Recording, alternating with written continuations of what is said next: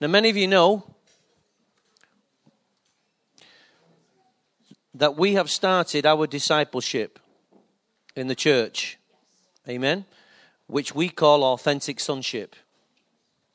Because we are trying to build the principles of discipleship, the very thing that Scott's going through, we are taking you through. And uh, something that we felt the Lord speak to us about. The importance of discipleship cannot be spoken about enough. And the reason why I say that is because so many, many believers have never been discipled. Discipleship that will change our life. Amen, church? I'm going to keep going on about discipleship because I've seen the importance and power of it.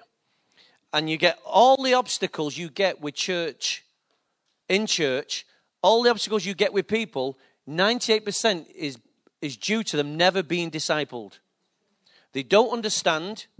They don't, they don't know why they're being asked to do what they do. They don't know why they're being asked to live the life they're being, you know, they're living. They, they resist when you try and help them to change their life. They can't see why their life needs to change. They just want you to, they just want you to fix the problems. And then when you do help them to fix the problems, they expect you to do all the work. And this is because a discipleship teaching has never gone into the life of the person, and the person's never changed. They just become a Christian, but the life never changes. And in Luke chapter 14, it says, If anyone comes to me and does not hate his father, that's a strong word. Listen to what he's saying. And does not hate his father and mother, his wife, his children, his brothers and sisters, yes, even his own life, he cannot be my disciple. Now that's pretty strong, wouldn't you say? Oh, but I'll give you context in a minute. And anyone does not carry his cross and follow me, he cannot be my disciple. How clear is that? If someone does not do those things and does not carry that cross, they cannot be my discipleship. Not that they might be a disciple. We'll get to the end and find out. No, they cannot be my disciple if they do not do those things. And then he says this Suppose one of you wants to build a tower. Will he not first sit down and estimate the cost to see if he, if he has enough money to complete it? In other words, if you want to put an extension on the house, you sit down and see if you can afford it first. Well, that's the real way, but most people just go and get a credit card. For if he lays the foundation that, and he's not able to finish it first, if everyone sees it, they ridicule him, saying, This fellow began to build and was not able to finish. So many people are not able to finish. Or suppose a king is about to go to war against another king. Will he not first sit down and consider whether he's able, with 10,000 men, to oppose the one coming against him with 20,000? If he's not able, he will send a delegation while the others are still a long way off and will ask for terms of peace. In the same way, if one of you does not give up everything, he cannot be my disciple. What's the key word there? Everything. Everything. So Luke is challenging the mind of a disciple. Before we go down the road of discipleship, he's saying, look, stop. This is only going to hurt you if you're not fully committed. This is only going to cause you endless trouble if you don't understand what's being asked. So he says, Let me first start off. I'll give you a shock tactic to see if, you, if there's any ping, and even if you're awake, if, there, if there's any ounce of God in you. He said, He who, you know, if he can't hate his mother, father, sister, brother. Now, what's he saying there? He's not asking you to hate your mother, your father, your brother, or your sister. But he said, We just said it. Context. Why is he not saying that? Because all the way through Scripture, it tells us to love our wives, love our family. It says, it talks about honoring your parents. What it's saying is, the issue is first love. What is your first love?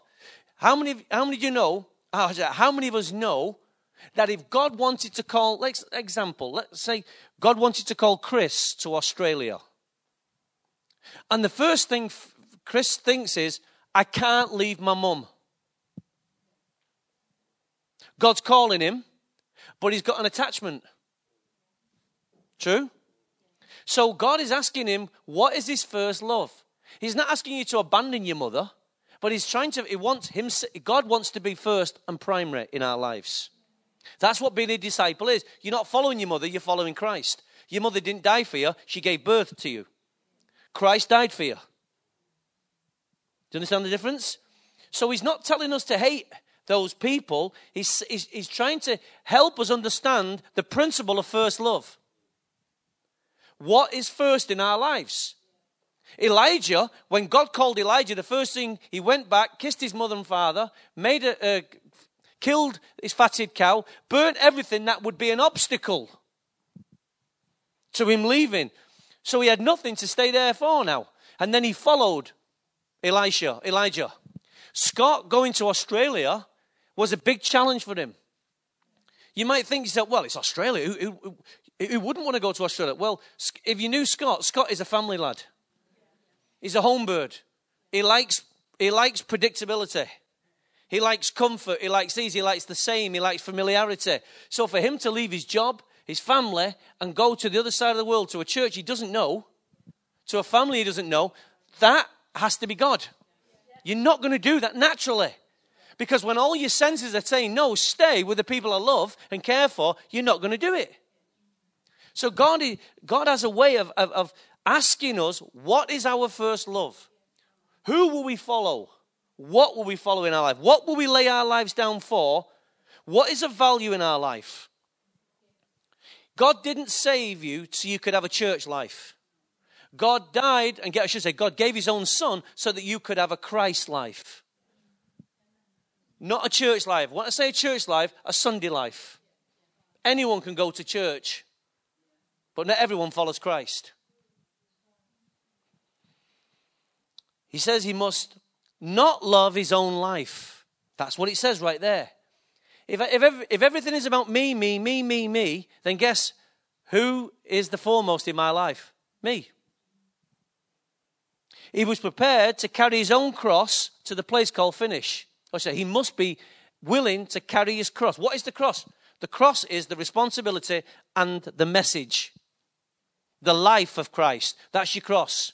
It's not a, it's not a wooden thing. It's not a wooden thing. He's asking you to carry the kingdom, the message of the kingdom. He's asking you to carry righteousness, purity, vulnerability. He's asking you to carry everything that Jesus carried. This is the life of a disciple.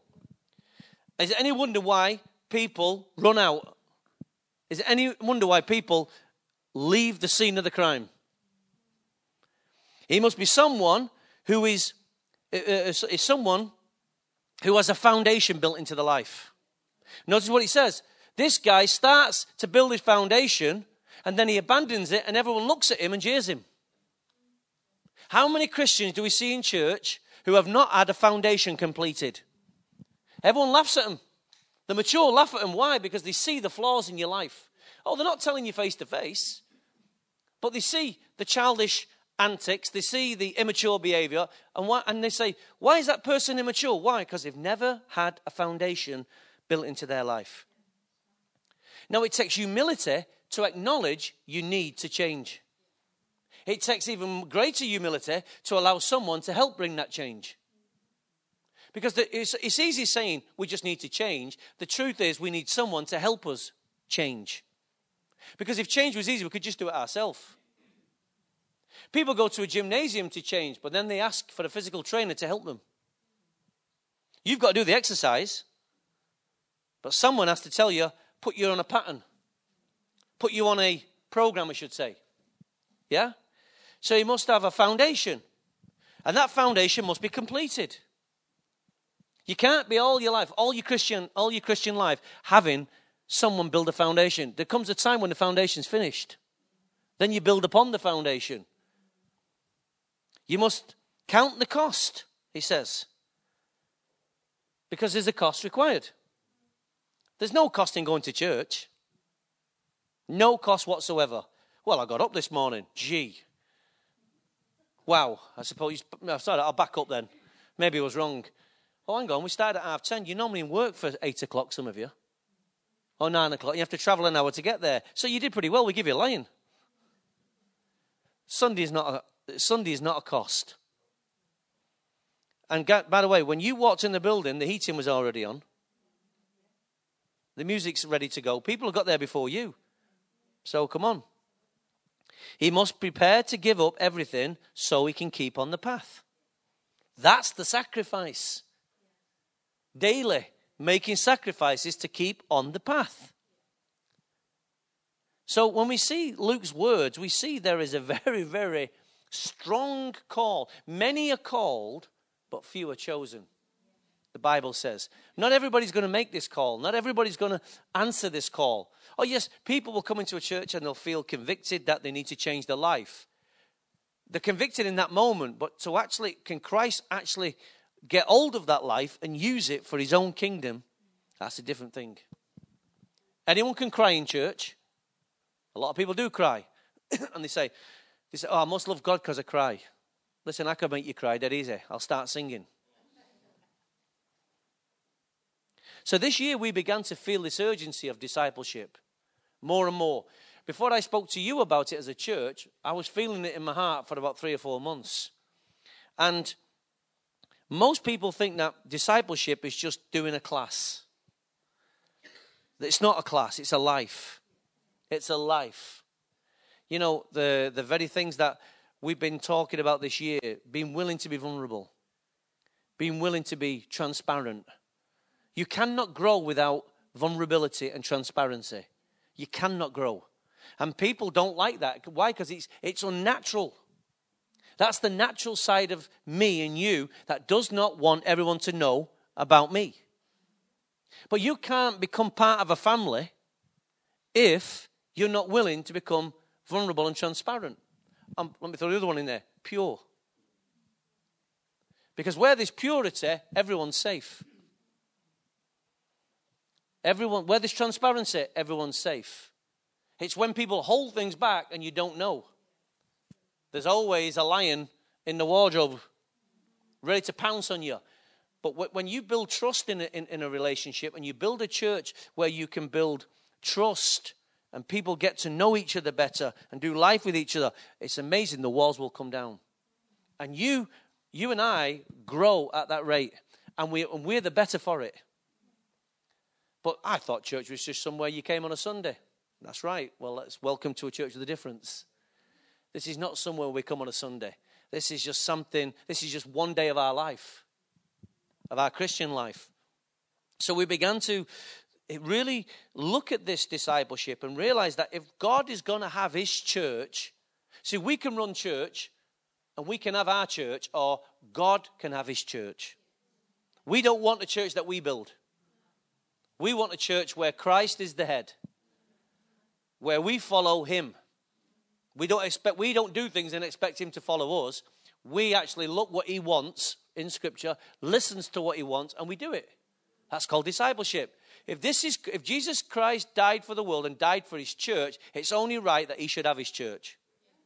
So we cannot have church the way we want it. We must seek how he, well, I should say, we must do what he wants and we must do it the way he said. Jesus, God started the church the way he wanted it. Now he wants it the way he started it. And everything's polarizing to that point.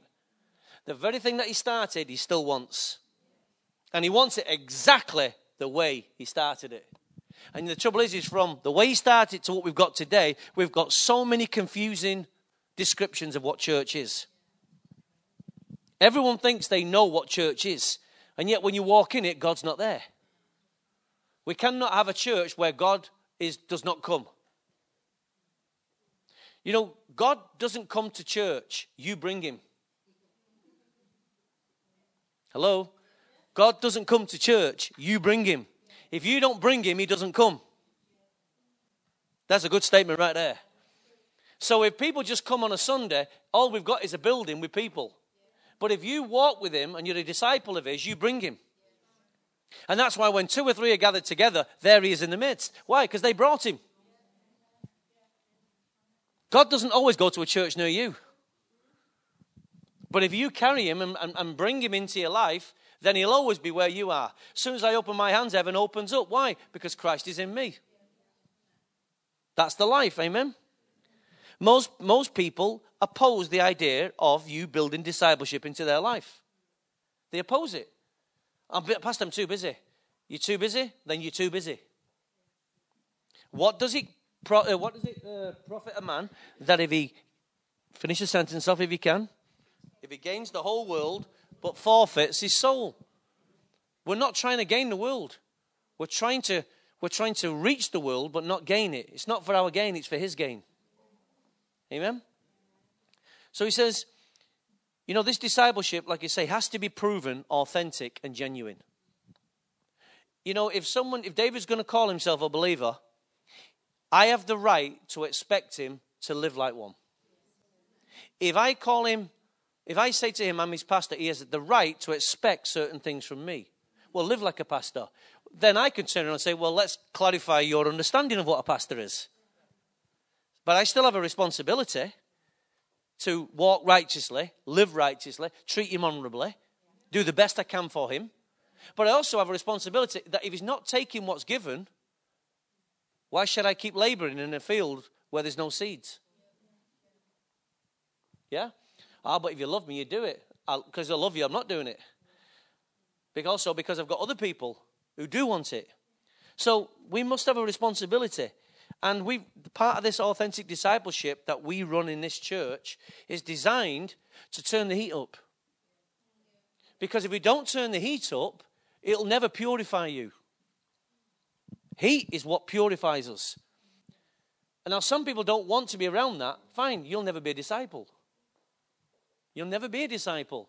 And your life will always be, you'll always be at a point of contention in your life. You'll always struggle. Look at the ones who are never discipled. They struggle. They go from day to day struggling. Now, you know in life there's always struggles, but the struggle doesn't always have to be in you. You can be in the midst of chaos, but chaos doesn't have to be in you. So, the life of a disciple will have trouble. Of course, he will. But he himself is not always troubled by the trouble. Does that make sense? Trouble doesn't always have to trouble you.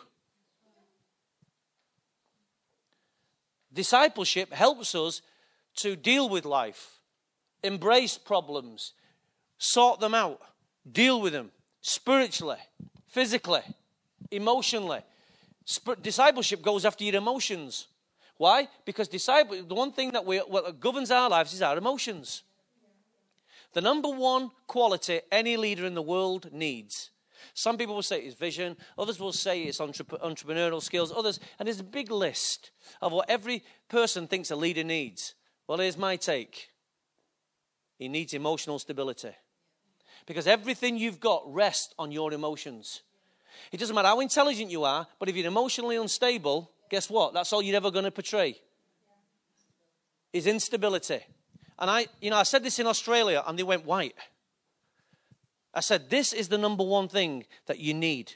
Emotional. You can work with anyone who's stable. But you all, you, we've all worked for people who's emotionally unstable. We've all worked for people who's insecure. And don't they make your life hell? Insecure people. That's, that's emotional flaws. So we can help people deal with those things, they can recognize it face it, and Christ can come and clear that area of the life out, then they can grow. And then you don't have to be limited or contained. How many of us have lost promotions because others see things in us that we don't? Bad things, I mean. Emotional character flaws. We think we can do the job. Yeah, but you're just a pain to be with. You're a nightmare to be with. So that some people say, say, well, it's not worth it. If we give him that job, he's going to kill us. So they go and give it to somebody else, but you never knew. It's called a blind spot. It's only blind to you, but everyone else in, the, in, the, in around you knows. So we want to, you know, help people deal with themselves and deal with their issues in life because everyone's got some kind of issue. You know, there isn't a disciple in the Bible who didn't have an issue. Everyone had an issue. Paul was a murderer. Peter was religious. Mark was a deserter. You know, there's all kinds of people. and every time I speak, or every time I go to uh, the church in Australia, I see this discipleship and how it's affected a whole church. In their church, they have about 400 people. And it's not just about their church, it's how much of Australia they're affecting. Discipleship is, effect, is affected a, quite a lot of Australia through what God started in that church. Why? Because they won't run away from it. It's very powerful that people want to run all the time. But if you can help people to stop running and face, I tell you what, you can change people's lives. It's worth the, the labor to stop people running. We've all wanted to run. I've shared with you many times how I wanted to run. Face the issues. Issues with my father. I wanted to run away from facing the issue with my father until he knocks on the door of the church. And God says, Don't turn your back on him. Deal with it. And I'm talking to a pastor this week, and he says to me, I'm talking to about the issue of fathering. He says to me, You know what's wrong today? People don't have the stories anymore. I said, Yes, they do. Look at this one. I've got one. I said, I can tell you how I dealt with my issues, how Christ dealt with me, how I dealt with my issues with my father. I have decided I will be an example in this church. Oh, wow, yeah. So you, you can't talk about fathering unless you've gone through some stuff. You can't help people unless you've gone through some stuff yourself. But we all wanted to run away from our stuff. But it's the fact that some of us stayed and faced it that gives us the, the, the platform to help others. Now, you may not have some stuff right now that you have to deal with. It's in there, it just hasn't come to the forefront. Some of us are, uh, some of us are very good at hiding things. But in a church where the Holy Ghost is moving, nothing gets hid. It's beautiful. I love it when God just chases us down. Don't always appreciate it at the time. Yeah? Only through discipleship are you able to challenge and transform people. Sunday service doesn't do it. Blesses people, but doesn't transform them.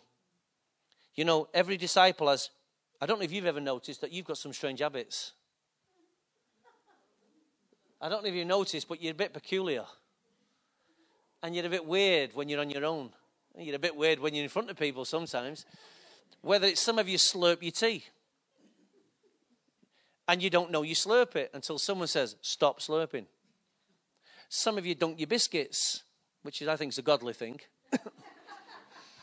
Some of you eat stuff and you think, you, you're demonic.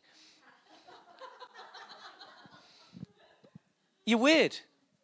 You're weird. But I know sometimes you think, well, I didn't know that. I didn't know it, uh, that uh, other people observed me. Yeah, people always observing you. They just don't always tell you.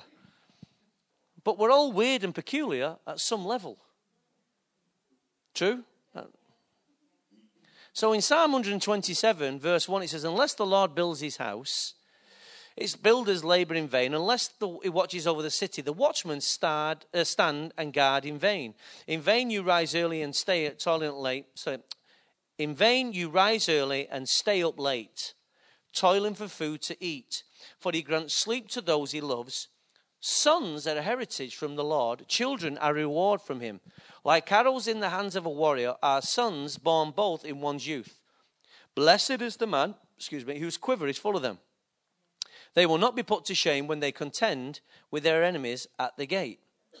You see, discipleship helps us to not build in vain.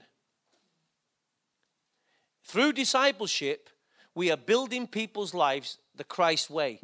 If we do that, we don't build in vain. When we when we move discipleship out the way and we say it's too emotional, it's too heart uh, revealing, and we decide not to do that, all we do then is maintain what we've got.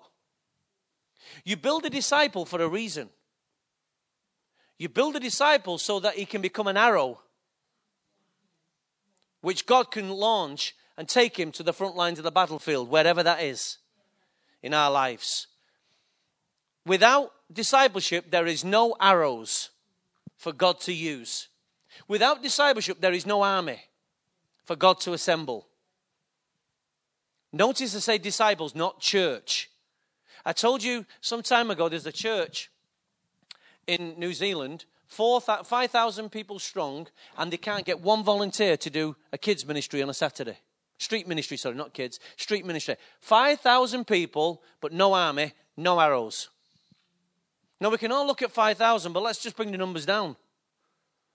Can we get one? Can we get arrows in 50? Can, sorry, in a church of 50, can we get 50 arrows? The issue is not, in, you know, if we've got a church of 100 people, we need 100 arrows. There's a reason why people should be in your church. There's a reason why people, if they're going to call themselves a disciple, we should have the right to expect them to live the life of a disciple. So if you're going to call yourself a Christian, I should be able to say, Why aren't you an arrow? Why can't God fire you? And there's, there's many connotations to the word being fired. Some of us have been fired a long time ago. But we should have the right, there should be for every person in this church, you should be an arrow. You should be an arrow. And that's our intention through discipleship to build the Christ into you so you become an arrow in God's quiver. Because if God can't use you, then guess what? You're kidding yourself. You're not a believer. You're someone who is who is who likes the message. You feel warm from the message, but the Bible doesn't call you a disciple. You call yourself a church goer. You even call yourself a believer. You might even call yourself a Christian. But the issue is are you a disciple? Are you a disciple? Because it was the disciples who were called Christians. It wasn't the Christians who were called disciples. The fact that they were followers and livers of this life, some saw them and went, they are like Christ, so they must be Christians. That discipleship was the key thing. So we must, God is looking for arrows in His church. Amen? you see, we cannot keep putting bread on the table if no one's going to eat. Now, let me give you something a little bit futuristic. Some churches will spend all their time to feed their people on a Sunday. Why? Because the sheep think that the minister's job, they call it a job, his minister's job is to feed them on a Sunday. Where does it say that in the Bible? It didn't say on a Sunday. You've got it down to a Sunday. You've got what we expect is the, the minister to live godly, righteously. He's got to supply the bread, but you can live the way you want. Now it's his job to feed you. That's not, that's flawed. The Bible says you're meant to have a relationship where you feed from God every day. So if this is the only bread that's going to keep you going, who eats once a week and lives? Well, I'll tell you who does, after church. We can't eat once a week. That's not a slim fast diet, that's called a dead diet. Exactly. It's not nutritional. You're going to die. You can't eat once a week. But so many believers think they can. And they roll up and they say, put the bread on the table. And when you do give them, they say, I don't want that. You can't win. Our role, some people come looking for bread, other come looking for seed. There's a difference. If all you want is your bread, you can have your bread. But we, through, because we're a prophetic church, we give you seed. We don't just give you bread, we give you seed. Seed so that you can build a future so you can see a future, so you can lay hold of a future. But what most people want is just bread. Bread is about today. I'm going to need some more bread tomorrow. There was a whole company of people who lived in the wilderness and lived expecting God to bring the manna from the heaven. But guess what? Was they fed? Did they die in the wilderness? So, do you want to die in the wilderness though you're eating bread? But that's the mentality of those who don't want to be discipled. They want you to give them bread, and we can give them bread. We'll always have bread in the house. There'll always be bread in the house. But we want to give you seed. So you can build, you can take this word, build it into your life, begin to plan a future with this seed. Allow God to show you his plan for your life. That takes seed. So then we begin to prophesy and we begin to see our future and we walk into that, that seed. If we didn't have seed to see our future, all we've got is bread for today. A man cannot just live by bread alone, but by every word that proceeds from the mouth of God. So there's more than just Sunday's word, there's every word. Do you understand this? You see, many of us can take notes. You've took notes of the bread, but you didn't do, you there's no seed in there for you because you do nothing with it. It's amazing how easy we want to shove the need for discipleship and then we wonder why the church has got the dysfunctional behavior that she has. And when we say church, we mean us. This is, this is not dysfunctional, this is just a building. But we are the living stones. The Bible tells us that we're the living stones. So we need bread and we need seed. Seed is what brings our harvest. We keep sowing seeds, you keep watering it. We keep sowing it, you keep watering it. We keep sowing it, you keep watering it. As you water, you then begin, to, there comes a day when you lay hold of what you've watered and what's been sown. But bread just makes you, people think, people, uh, one lady come up to me in Australia and I knew what she was trying to say, but she said it all wrong. Oh, you're so funny. I wanted to slap her. I don't want to be funny. The fact that I might be an, an amazing comedian might be. The issue is I'm not traveling, I'm not ministering to be funny. She's missed the point. Another lady in the lift, you know, you're in that lift and it's all silent. And she says, she wants to say something, or she, she, she thinks she has to say something. But it's one of those like you wanted to just put your hand over and say, shh, this is not the time for you to speak. Because when it's going to come out your mouth, you're going to look a numpty. And I won't embarrass her. She, she sounded like a numpty. And I'm thinking, what do you expect me to do with that comment? Because I'm not going there to be flattered or flattened. But they feel that they have to say, why? Because it's, it's the way they're set up.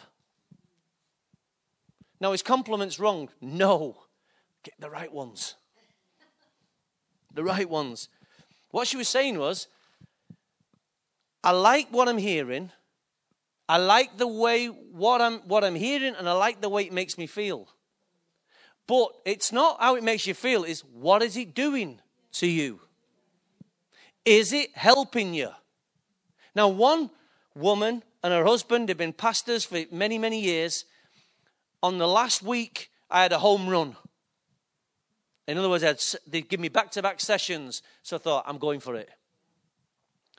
On the home run, I found that this time in Australia, would have been speaking. I've never got to speak on anything that I wanted to speak on. Every time the Holy Ghost kept mm, changing my, my, my, you know, my entrance into the scene, and which is okay. I'm mature enough to allow that to happen. I don't panic anymore. I used to panic a lot, but not now. And it was able to take it and I help, I help them understand. I've taught you the same thing the issue of the table, how to, eat, how to eat at the table. And, they, and this woman and her husband have been struggling big time. And she said afterwards, she says, That message has put an end to my struggles. We will never be the same I don't have to go that way anymore. I can now go a different path because of that word. Now, that's someone who's taken the seed. They've gone past bread. They've gone seed now. They see a future from what you've said. They've seen that they can change the life and they don't have to stay here.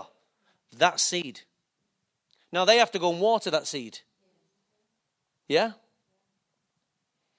You see, every leader must have arrows. It must have arrows. God gives the pastor a congregation. Out of the congregation come disciples. Watch this. God gives the pastor a congregation. That's what we call congregation. But that's just a name for a group of people who assembled. Though that congregation can be anyone, it could be atheists, could be murderers, could be anyone. That's called a group of people. But out of that congregation must come disciples. Yes? Or you just remain a group of people. So then you have disciples. Now, when you get disciples, you've now got a different group of people. Yeah? So some people don't want to move into discipleship, so the congregation stay there, but out of the congregation come a company of people who's now called the disciples. Right. out of discipleship, another company of people will now emerge. They're called sons.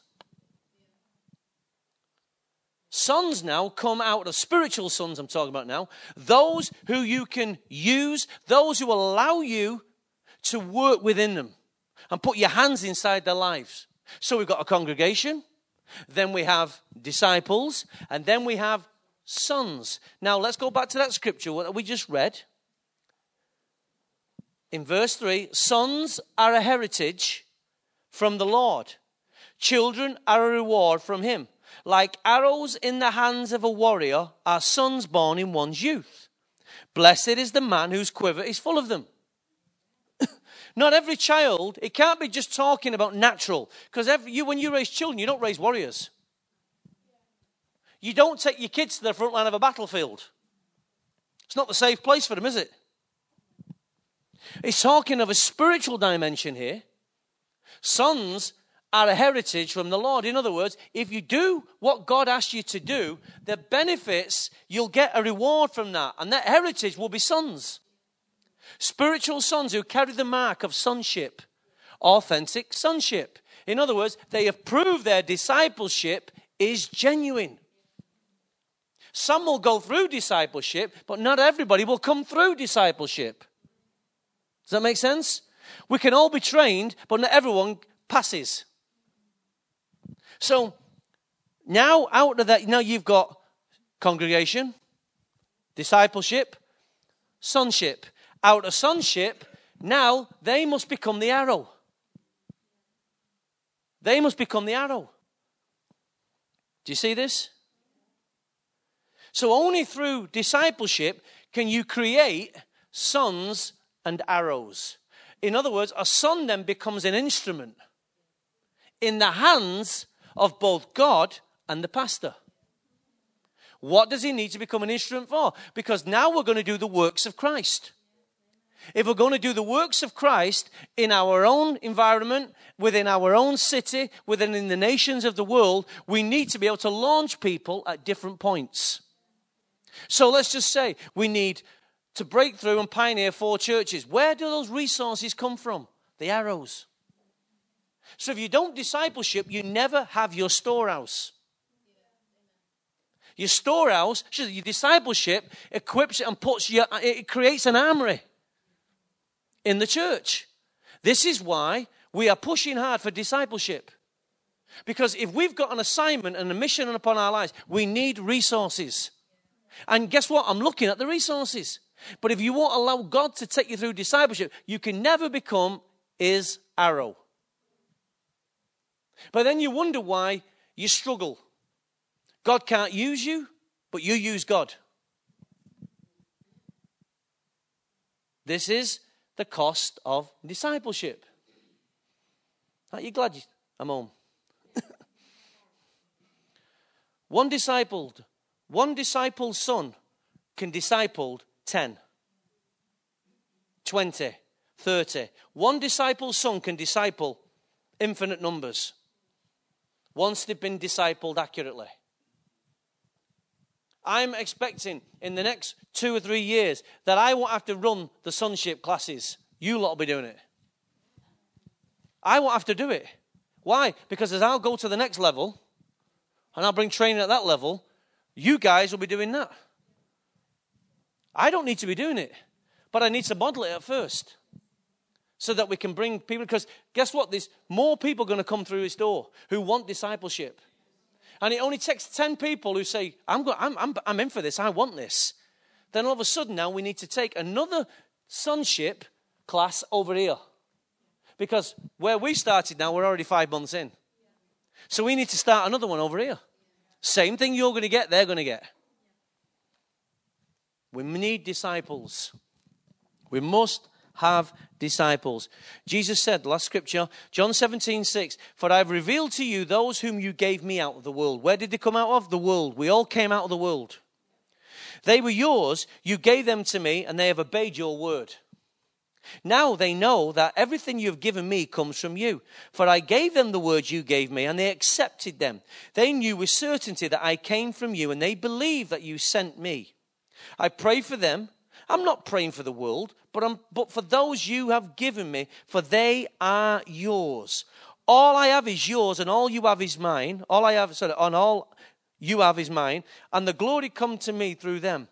I'll remain with them in the world no longer, but they are still in the world. And I'm coming to you, Holy Father. Protect them by the power of your name, the name you gave me, so that they may be one as we are one. While I was with them, I protected them and kept them safe by the name you gave me. Not one has been lost except the one doomed for destruction, so that scripture would be fulfilled. I'm coming to you now, but I say these things while I'm still in the world, so that they may have the full measure of my joy. Yeah, within them. I gave them your word, and the world hate, has hated them, for they are not of this world anymore than I am of the world. My prayer is not that you take them out of the world, but that you protect them from the evil one. They are not of the world, even as I am not of it. Sanctify them by the truth of your word.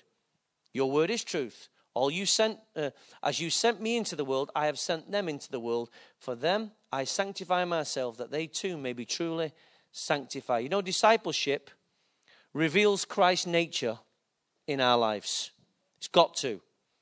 But the consequences of bypassing the process will lead to unbalanced growth. Jesus spent all he had with these, these people. And look at the quality that he raised. But those who didn't want discipleship, we don't read of him anymore. They either left him or they became warped. Yeah? Verse 7, he says, They know. Now they know. Discipleship brings the people to the point where now they say, Now I know. Now I know. That's what discipleship does. Discipleship isn't a course it's a cl- or a class, it's a life. Now they know. So we labor until you now know. Does that make sense? There's things that you'll never know and can never know unless you go through discipleship. Now they know. That's what Jesus said about them. You gave me the word, now they know. Verse 8 I gave them the words, and they know with certainty. Only through discipleship can you build certainty into people's lives. Everybody needs certainty. Why? Because with certainty, you build hope. Yeah? If we're going to ask people to consider and conclude, they must know with certainty. Verse 11 and 12 none have been lost. Discipleship has a very, very powerful way of protecting people. It has a very, very unique way of protecting people. None of them were lost, other than the one that was doomed to be lost Judas. You don't have to get lost. You don't have to get destroyed. You will go through battles. Can't promise you're not going to go through a battle. But you don't have to get chewed up. Amen? You can have protection. You can have progress. You can. And we must know the value of, of this process with certainty. Last, uh, last verse, verse 17 sanctify them by the truth. The power value of protection that comes comes to you is that you are qualified to have a work done on you. You know, Scott, when he went to Australia, he applied, or even when I went into Australia, you have to apply for a visa to get into the country. Can you imagine? Country we helped create, find, dump on. Now we have to pay to get in. And when they come over, they're getting free. Go and figure that one. That's the Australian government trying to make money out of us. It's called payback. Thing is, is Scott had to pay for a two-year, sorry, for a year visa, which qualifies him to be there. Then he has to pay an entrance fee to be at the school he's at. Every time he keeps paying a fee, it qualifies him to go to another level. Doesn't it? He's not telling you half of what's going on because he's not understanding it all. But his dad understands what's going on because I've seen that path, I've walked that path. I know, and I don't want to frighten him, scare him, but he's loving it. But if I tell him what's ahead around the corner, it might just help him, you know, it just might pull back a bit. Why? Because Scott is comfortable, but now he's becoming uncomfortable. And it's great. And you're comfortable. And through discipleship, God wants to make you uncomfortable. Right? And it doesn't matter if you knew in here it's the first time on or the last time, you still need to be discipled. Giving your life to Christ is only the beginning, it is not the end. Christ died for a purpose. The Bible says, For I have plans for you. Plans to give you hope and a future. But when you call out to me, then I'll make them known. So why would anyone call out for them if they weren't if they're not interested? Only listen, making them known to you is one aspect, but living in the plan is another. I'm actually in the part now where I'm actually in living the plan that God has for me. But that came through discipleship. I would never have known the plans that God has for me without discipleship. I wanted to run. I wanted to hit people. Right? I wanted to hit people. Why? Because they made me feel uncomfortable. Get used to it. Discipleship is uncomfortable. Okay? So, you're qualified. Jesus has sanctified us by his truth. He has qualified us to enter the path of discipleship. Aren't you glad? So when we say, well, we've got authentic sonship, and people, well, I'm not going this week, I'm not going that way, I'm not doing that. Hey, what you're saying, you, what you're saying is, I don't want this journey. I don't see the importance of this journey. You might say, well, I'm just busy this week. This, we give you all the dates. All the dates are there. because by giving you that all that calendar at the back, what are we saying to you by putting all those dates there? It's important to us so you can plan. Now, I know you, depending on your work environment, your shifts are also set in a pattern. I understand that. So, what do we say? Wherever possible, you can make those dates, make them. And the value of technology today, everything can be recorded, everything can be listened. So, you can still get the teachings when you're not here. That's fine. It's beautiful. But then try and, then try and attend the groups. So that's where we drill down. And then we'll create other avenues where we can go even deeper. This is discipleship. Jesus spent three and a half years with these guys. They must have, I bet he drilled, I bet he drilled really deep. Guess what? That's what Christ wants from us. There's no other way other than the discipleship way. So, if you stand to your feet, please.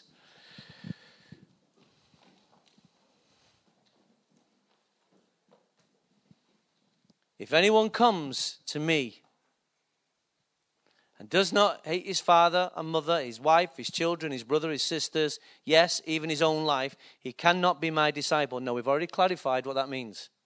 First love. Yeah? Anyone does not carry his cross and follow me, if anyone's anyone, does not follow, uh, does not carry his own cross and follow me, he cannot be my disciple. Is that clear? Scripture is very clear. So we've got to make sure that we are not part of the anyone. That we are someone who has decided, Lord, I will do what it takes to pick up my cross, follow you to the end. I'm not settling for a church life. I'm not settling for an experience. I'm settling for the Christ life. It's the only life for me. You want me to have this life so much so that you make it, you deliberately make it not easy.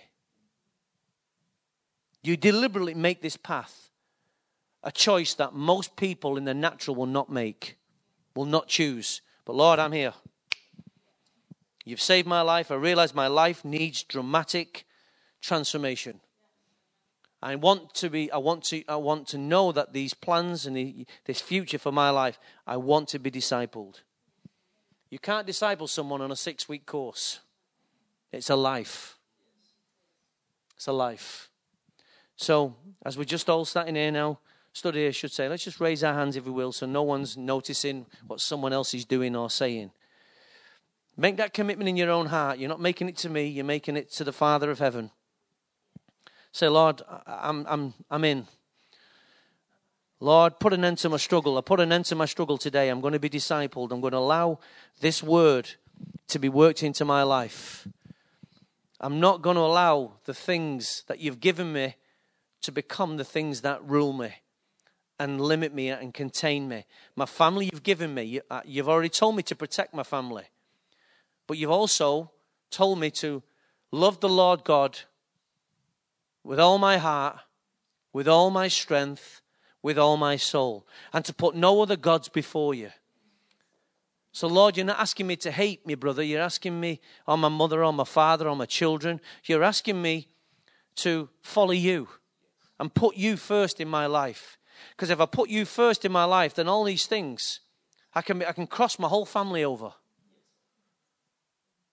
Lord, I'm asking you today, Lord, search my heart. Know what's in my heart. Take me down this route of discipleship. Father, I submit my life to you today and I allow the Holy Ghost to disciple me. Take me closer, take me deeper into discipleship. Lord, I'm prepared to be uncomfortable. I'm prepared to be vulnerable. I'm prepared to be righteous and pure. I will become an arrow. I will not just become part of the congregation anymore. I will step out the congregation and become a disciple. I'm not just going to stop and becoming a disciple. I'm going to become an arrow. Lord, I'm going to become an arrow in the quiver of my Father. Lord, and I'm going to put my life in the hands of heaven and uh, in the pastor and his team. And Lord, wherever you decide this church is, is, is to be fired, in whatever direction, the assignment, Lord, I'm going to be an arrow that they can use. This is the call upon my life, is to be a disciple, a trained warrior in your hands. An instrument that can be used. In Jesus' name. Go on, just seal that off now. And as you pray, and just say, Lord, I will do it. I'll do it. I'll find this place. I'll find this place in your heart to be a, to be a warrior, to be a disciple. Oh my God. this is it, oh God. I'm in. From this day on, I'm in. I will be that arrow. Lord, fashion me, oh God. Sharpen me. So that when you can use my life, oh God, you can use my life to penetrate darkness, to cut through the, the, the, the disorder in, in, in, my factory, in my workplace, so I can be light wherever I am. So I can help other people, Lord, cross over, pull them out of darkness, and bring them into the same place I'm in, oh God. Help me to penetrate, oh God, the darkness in my life, around my life. Use my life strategically. In Jesus' name. Amen. Well, Lord bless you.